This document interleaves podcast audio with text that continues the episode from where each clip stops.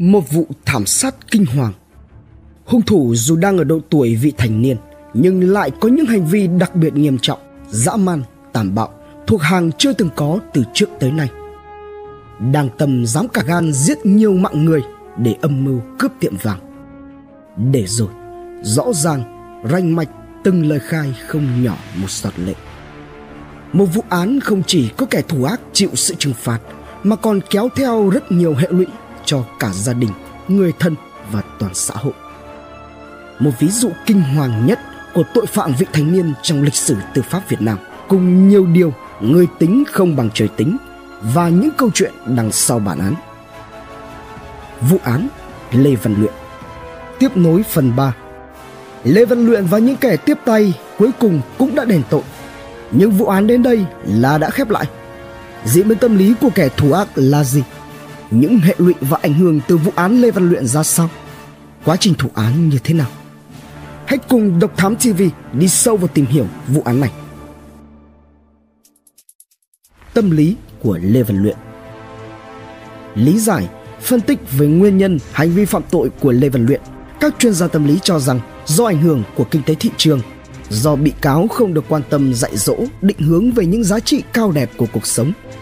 Trong khi đó, bên ngoài xã hội có nhiều người lớn lại có những hành vi không hợp chuẩn, là những tấm gương không tốt. Được chỉ định tham gia bào chữa cho Lê Văn Luyện ở cả hai phiên tòa là sơ thẩm và phúc thẩm, luật sư Nguyễn Bá Ngọc, công ty luật số 1 đoàn luật sư Bắc Giang cũng cho rằng thân chủ của mình phạm tội là do năng lực hành vi, nhận thức pháp luật còn hạn chế, thiếu sự quan tâm quản lý giáo dục của gia đình, bị ảnh hưởng bởi phim ảnh, trò chơi bạo lực dẫn đến phạm tội. Trong vụ án này, động cơ gây án của Lê Văn Luyện là rất rõ ràng, mãnh liệt, giết người vì tiền. Động cơ ấy được hình thành và nung nấu trong một khoảng thời gian dài. Hơn nữa, do đang cầm cố một chiếc xe máy chưa có tiền trả cùng quẫn nên Luyện hành động quyết liệt để đạt được mục đích. Trong quá trình phạm tội, hắn ta ra tay một cách ma rợ thể hiện bản lĩnh lì lợm và điều này còn do nhiều yếu tố gây nên như bản chất côn đồ cũng như có thể là do gia đình làm nghề giết mổ lợn nên đã làm ảnh hưởng tới tâm lý không sợ máu ra tay lạnh lùng của y. Dù đã lên Hà Nội làm phù hồ nhưng thỉnh thoảng từ Hà Nội về Luyện vẫn thường dậy sớm mổ lợn giúp bố mẹ mang ra chợ bán. Hắn không sợ hãi cũng như ghê sợ lúc ra tay bởi vì thường xuyên nhìn thấy cảnh giết mổ lợn, máu me. Sau khi gây án, Luyện sợ hãi vì ý thức được rằng hành vi giết người nên đã tẩu tán tăng vật, sống trong tâm trạng lo lắng và lẩn trốn. Thời điểm Luyện lẩn trốn là quãng thời gian khủng khiếp nhất trong cuộc đời hắn. Do phạm tội lần đầu nên tâm lý thường diễn biến căng thẳng và dễ để lộ hành vi tạo nghi ngờ cho người khác, dễ bị phát hiện. Hành vi giết người này sẽ để lại ấn tượng suốt đời và quãng thời gian lẩn trốn cũng là chuỗi ngày cực kỳ khủng khiếp nhất đời hắn. Từ sự sợ hãi và thiếu hiểu biết, Lê Văn Luyện và những người thân trong gia đình đã tự kéo nhau vào vòng lao lý. Người Việt Nam thường có một quan niệm hơi duy tâm rằng nhặt được vàng là rất rủi. Hơn nữa, Luyện còn ra tay dã man để cướp hơn 50 lượng vàng. Vẫn rủi, chắc là đến thật. Đàn em Lê Văn Luyện Dư âm của vụ án Lê Văn Luyện là không hề nhỏ Việc Lê Văn Luyện ra tay giết ba người, chém trọng thương một người khi chưa đến 18 tuổi và chỉ chịu án 18 năm đã gây ảnh hưởng đến các tội phạm, nhóm tội phạm khác. Họ coi Lê Văn Luyện như là thần tượng khi thừa nhận mình là đàn em của Lê Văn Luyện và có họ hàng với Lê Văn Luyện khi phạm tội, thậm chí là giết người khi chưa đến 18 tuổi. Điển hình như một nhóm thanh thiếu niên hư hỏng tại địa bàn khu vực Điện Nam, Điện Ngọc, huyện Điện Bàn, tỉnh Quảng Nam – tự xưng danh là nhóm sống về đêm và là đàn em của Lê Văn Luyện đã tự chế mã tấu và tuyếp sắt khắc chữ sống về đêm sau đó chụp hình tung lên mạng. Nhóm này bao gồm Đặng Quang Vũ 14 tuổi, Nguyễn Mã Nhật Trung 15 tuổi, Lê Công Sơn 15 tuổi cùng chú thôn Quảng Lăng 1, Võ Như Lộc 16 tuổi chú thôn Quảng Lăng 2, Võ Như Tiêu Lanh 15 tuổi, Võ Như Đông 16 tuổi chú thôn Quảng Lăng 4 xã Điện Nam Trung và Lê Văn Hậu 16 tuổi trú thôn Bình Ninh, xã Điện Nam Bắc, huyện Điện Bàn. Qua theo dõi điều tra và xác minh, vào tối ngày 18 tháng 11 năm 2011, lực lượng công an huyện Điện Bàn, tỉnh Quảng Nam đã bắt và ngăn chặn hoạt động của băng nhóm này, kịp thời thu giữ 5 mã tấu và 3 tuyếp sắt. hay là một vụ án thương tâm khác. Khoảng 18 giờ 30 phút ngày 12 tháng 8 năm 2012, trong khi nô đùa trên bờ sông Tĩnh, đoạn qua địa bàn xã Quảng Châu, huyện Quảng Sương, tỉnh Thanh Hóa, một nhóm trẻ em hoảng hốt khi thấy một thi thể người phụ nữ nổi trên mặt nước. Khi được đưa lên bờ, cô gái trong tình trạng không một mảnh vải che thân, tay bị trói về phía sau bằng chiếc áo lót. Nạn nhân được xác định tên là Bích, nữ sinh lớp 12 bị mất tích từ chiều ngày 11 tháng 8. Từ thông tin người dân cung cấp vào tối ngày 11 tháng 8, thấy Tuấn Anh bơi qua sông trong bộ dạng vất vội vã đi xin quần áo và tiền để đến nhà người quen. Công an đã triệu tập. Tuy nhiên, vào thời điểm đó, Tuấn Anh đã trốn khỏi địa phương. Sau hơn 20 giờ gây án, hung thủ Lê Tuấn Anh, 16 tuổi, trú tại xã Quảng Châu, huyện Quảng Sương, tỉnh Thanh Hóa, đã bị cảnh sát bắt cách nơi sát hại nạn nhân Bích chừng hơn 10 km. 14 giờ ngày 13 tháng 8, nghi phạm với thân hình nhỏ thó, nước da đen ngăm, mặc một chiếc áo cộc kaki màu ghi bị áp giải về trụ sở cơ quan cảnh sát điều tra công an tỉnh Thanh Hóa. Tuấn Anh tỏ ra khá bình thản, không hề tỏ vẻ lo sợ khi đối diện với hàng chục cảnh sát tại phòng lấy cung. Nghi can 16 tuổi này đã nhận gây ra trọng án vào ngày 11 tháng 8 tại xã Quảng Châu, huyện Quảng Sương. Theo đó, buổi chiều khi lang thang đến thôn Châu Kiều thì gặp nạn nhân nên lân la hỏi chuyện. Khi hai người trở nên thân tình, Tuấn Anh bất ngờ khống chế nữ sinh ép ra bờ sông để hiếp dâm rồi sát hại vứt xác phi tang. Khi điều tra viên hỏi về động cơ giết người, nghi can tự nhận cháu có họ hàng với sát thủ Lê Văn Luyện, kẻ gây ra thảm án tại Bắc Giang. Nhập trại Ngày 4 tháng 6 năm 2012, Lê Văn Luyện đến trại giam số 3 thuộc Tổng cục 8 Bộ Công an để thụ hình cải tạo. Ở giữa vùng đồi núi cách thành phố Vinh hơn 100 km, trên diện tích khoảng 700 hecta thuộc địa bàn xã Nghĩa Dũng, huyện Tân Kỳ, tỉnh Nghệ An. Trại như một ốc đảo chứa đựng trong nó là cả một xã hội thu nhỏ. Khi mới về nhập trại, Lê Văn Luyện tỏ ra khá là ngang tàng. Không chỉ thiếu tự giác chấp hành nội quy và kỷ luật lao động của trại, Luyện còn dính vào mấy vụ việc nghiêm trọng khác.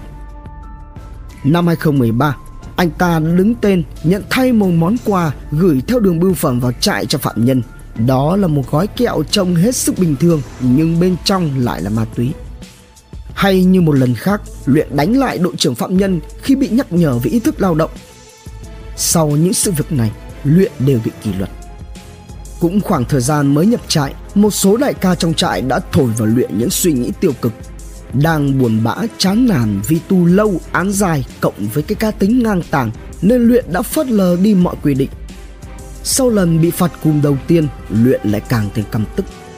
Lúc này luyện chỉ muốn trốn khỏi trại và nung nấu đến cách thoát ra. Tuy nhiên, diễn biến tâm lý của lê văn luyện luôn trong tầm mắt kiểm soát của trại. Tại đây, chỉ những phạm nhân có ý thức chấp hành nội quy và kỷ luật lao động mới được bố trí ra tới ngoài ruộng đồng nương đồi để làm việc. Còn trường hợp như luyện thì phải lao động dưới sự giám sát nghiêm ngặt và trong phạm vi bảo vệ.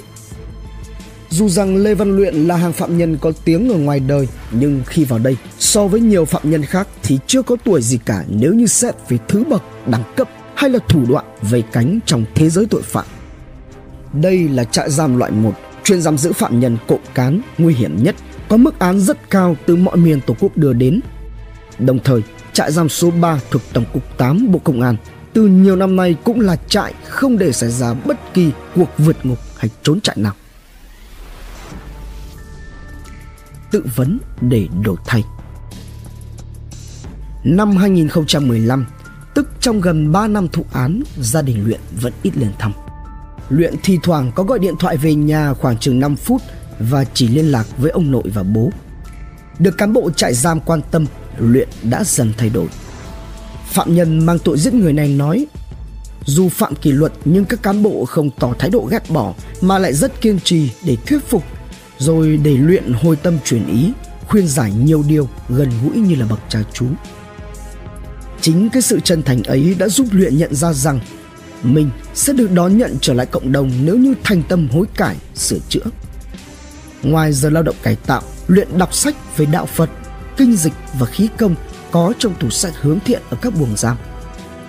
Vào ban đêm, luyện còn luyện cả khí công để ổn định với sức khỏe và giúp cho tâm được an tĩnh. Nhưng hàng đêm, mỗi khi nhắm mắt, hình ảnh tội lỗi dường như lại hiện lên và những cơn ác mộng lại ùa về. Chia sẻ về chuyện tương lai, Lê Văn Luyện cho biết vì không có tiền bồi thường dân sự cho phía gia đình nạn nhân, rất khó được miễn giảm án. Do đó, không nên sốt ruột, cứ thuận theo tự nhiên. Nếu như được ra trại thì Luyện muốn làm nghề đông y, cắt thuốc chữa bệnh cứu người để mong gột rửa, chuộc lại lỗi lầm tay chơi đã gây ra. Gia đình nhiều năm đã qua đi nhưng nỗi đau của vụ án năm xưa mãi không nguôi trong lòng những người ở lại. Bên cạnh nỗi đau mãi bám riết với gia đình nạn nhân thì gia đình hung thủ Lê Văn Luyện cũng bị rơi vào tấm bi kịch. Căn nhà vốn đầy ắp tiếng cười năm nào giờ đây bỗng trở nên lạnh lẽo, hoang tàn bởi bố con Luyện đã vướng vào vòng lao lý. Còn mẹ và em trai Luyện thì phải phiêu bạt nơi xứ người vì không chịu được sức ép dư luận. Ông nội của Luyện là cụ Lê Văn Nga cũng không kìm được nước mắt trước tấm bi kịch quá lớn của gia đình, có tới 7 người con cháu liên quan đến vụ thảm sát tàn bạo. Với cụ ông đã cận kề cái tuổi bát thập này thì dường như nỗi đau đã vượt quá sức chịu đựng của con người. Hiện tại vợ chồng cụ cùng với người con gái bị thiểu năng chỉ sống trong một căn nhà nhỏ với vài mảnh ruộng vườn. Cụ cũng cho biết từ ngày cháu trai gây ra cái tội ác tay trời đó cụ chẳng còn mặt mũi nào xuất hiện trước đám đông bởi lời lẽ của dư luận như con dao vô hình, cứ cứa và tâm can của một người đàn ông đã sống gần hết cuộc đời này. Còn với ngôi nhà mà gia đình luyện sống trước kia thì như căn nhà hoang, bởi không ai chăm nom dọn dẹp. Chỉ thỉnh thoảng vì tiếc công xây dựng của con cháu nên cụ Lê Văn Ngà sang lau dọn vài lần. Còn với người mẹ, có đứa con đứt ruột đẻ ra lại là một tên sát nhân máu lạnh thì bà Thơm đã không thể chịu đựng được mà phát bệnh thần kinh. Bà cùng với cậu con trai là em của Luyện đã chuyển về nhà ngoại ở chỉ sau khoảng 2 ngày bố con Luyện bị bắt. Sức ép dư luận đã đè nặng lên vai của người mẹ khiến cho bà trở nên quẫn trí, suốt ngày lang thang khắp xóm làng và làm nhảm những chuyện mà không ai hiểu. Thậm chí nhiều lần bà còn bỏ nhà đi lang thang khắp nơi khiến cho người thân lo lắng tìm kiếm đi tới bất kể đâu, bà cũng phải bịt mặt kín để không ai phát hiện ra mình là mẹ của lê văn luyện. Kể cả đến đám cưới cháu ruột, bà cũng chẳng dám đến dự. Còn em trai của luyện thì phải bỏ học giữa chừng khi vụ án xảy ra bởi điều tiếng khiến cho cậu bé không dám đến trường. Tuổi còn nhỏ, mà em đã phải đi làm thuê hàng ngày để kiếm sống và lấy tiền chữa bệnh cho mẹ. Và nhiều năm đã qua đi mẹ của luyện cũng đã bình tĩnh hơn và lấy lại được cân bằng trong cuộc sống. Hai mẹ con cùng nhau kiếm tiền lo cho cuộc sống sau này, nhưng bà vẫn ít tiếp xúc với những người xung quanh. Hàng xóm thân thích, ai cũng đau xót cho bi kịch của một gia đình vốn yên ấm, khá giả. Nay bỗng nhiên vướng vào vòng lao lý, chia rẽ mỗi người một nơi. Tháng 9 năm 2015 khi chồng cải tạo xong trở về, cuộc sống bình thường lúc này thì bà thơm mới được ăn ủi phần nào. Sau đó, bà cùng với chồng và hai con trở về ngôi nhà cũ sinh sống. Khi mới trở về, ngôi nhà hưu quạnh, sộc mùi ẩm mốc vì lâu không có người ở. Phải mất tới cả một khoảng thời gian dài, gia đình bà thơm mới tìm lại được sự cân bằng trong cuộc sống. Người con trai thứ hai của bà thơm thì hiện đang đi làm công nhân ở bắc ninh, vẫn chưa dám lấy vợ vì hoàn cảnh gia đình. Còn về phần mình thì bà Thơm cho biết công việc hàng ngày của bà là đan lát đồ hàng mã để kiếm kế sinh nhai và lấy tiền để trả nợ. Ngoài ra thì theo tìm hiểu của chúng tôi, bé Bích đã may mắn thoát chết trong vụ án, đã chuyển vào trong miền Nam sinh sống cùng một người bên họ ngoại. Bức thư sám hối qua cuộc phát động viết thư gửi lời xin lỗi do Cục Giáo dục Cải tạo và Hòa nhập Cộng đồng Tổng cục 8 Bộ Công an tổ chức. Phát động phong trào viết thư gửi lời xin lỗi đã tác động vào đúng tâm lý của phạm nhân, khuyến khích tạo điều kiện cho phạm nhân có cơ hội mạnh dạn dám nói ra sự thật từ tận đáy lòng mình về những lỗi lầm, những trăn trở, dày dứt, ân hận với những hành vi phạm tội của mình gây ra. Họ có dịp gửi đến người bị hại, thân nhân của người bị hại, các cơ quan, tổ chức và cho chính thân nhân gia đình, ông, bà, bố mẹ, anh chị vợ con của mình lời xin lỗi chân thành. Tuy có muộn màng, nhưng trong sâu thẳm những con người đang bị pháp luật trừng trị đó, luôn có một ước muốn tâm nguyện nói lên nỗi niềm ân hận của mình. Qua đó để xác định rõ hơn về trách nhiệm của bản thân đối với bị hại, với người thân của bị hại và với người thân của chính mình. Trong bức thư dài ba trang giấy, phạm nhân lê văn luyện lần đầu tiên được có cơ hội nói lời xin lỗi tới gia đình người bị hại là bố đẻ của anh ngọc chủ tiệm vàng ngọc bích.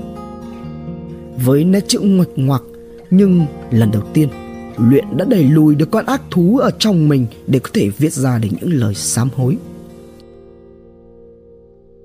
Rất khó để cháu có thể tự mình cầm cây bút trên tay và viết những dòng chữ mang đầy tội lỗi của cháu lên đây. Hàng đêm, cháu đã phải suy nghĩ rất nhiều, ăn năn hối hận rất nhiều và sau bao đêm trằn trọc, cháu đã quyết định viết bức thư này để gửi lời xin lỗi chân thành nhất đến ông và tất cả những nhân thân gia đình của ông. Cháu xin lỗi tất cả mọi người trong gia đình vì những tội lỗi tay trời của cháu. Và cháu cũng biết, dù cháu có viết tới hàng ngàn, hàng vạn câu xin lỗi thì cũng không thể thay đổi được quá khứ đau thương ấy. Nhưng cháu viết những dòng chữ xin lỗi này xuất phát từ trong thâm tâm của một phạm nhân đầy tội lỗi và dai dứt lương tâm khi mà hàng ngày hàng giờ không hề muốn nhắc tới cũng như nghĩ về quá khứ kinh hoàng của mình.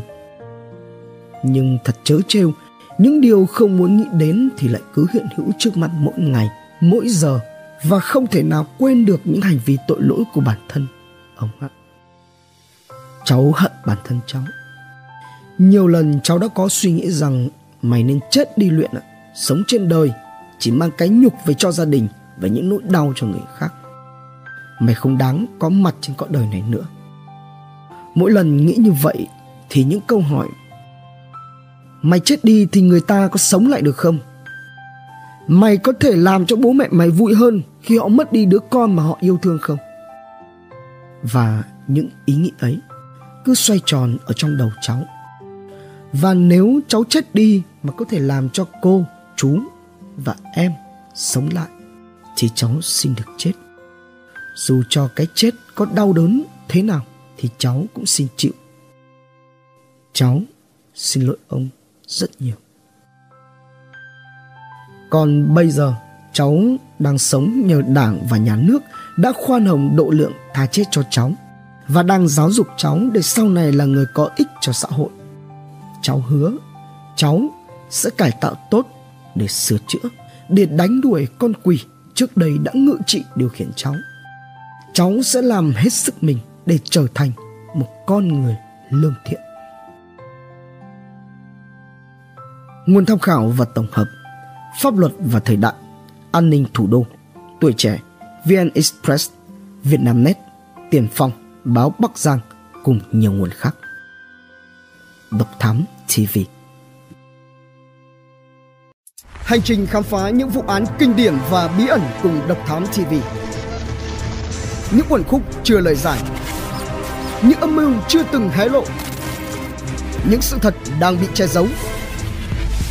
Tất cả sẽ có tại Độc Thám TV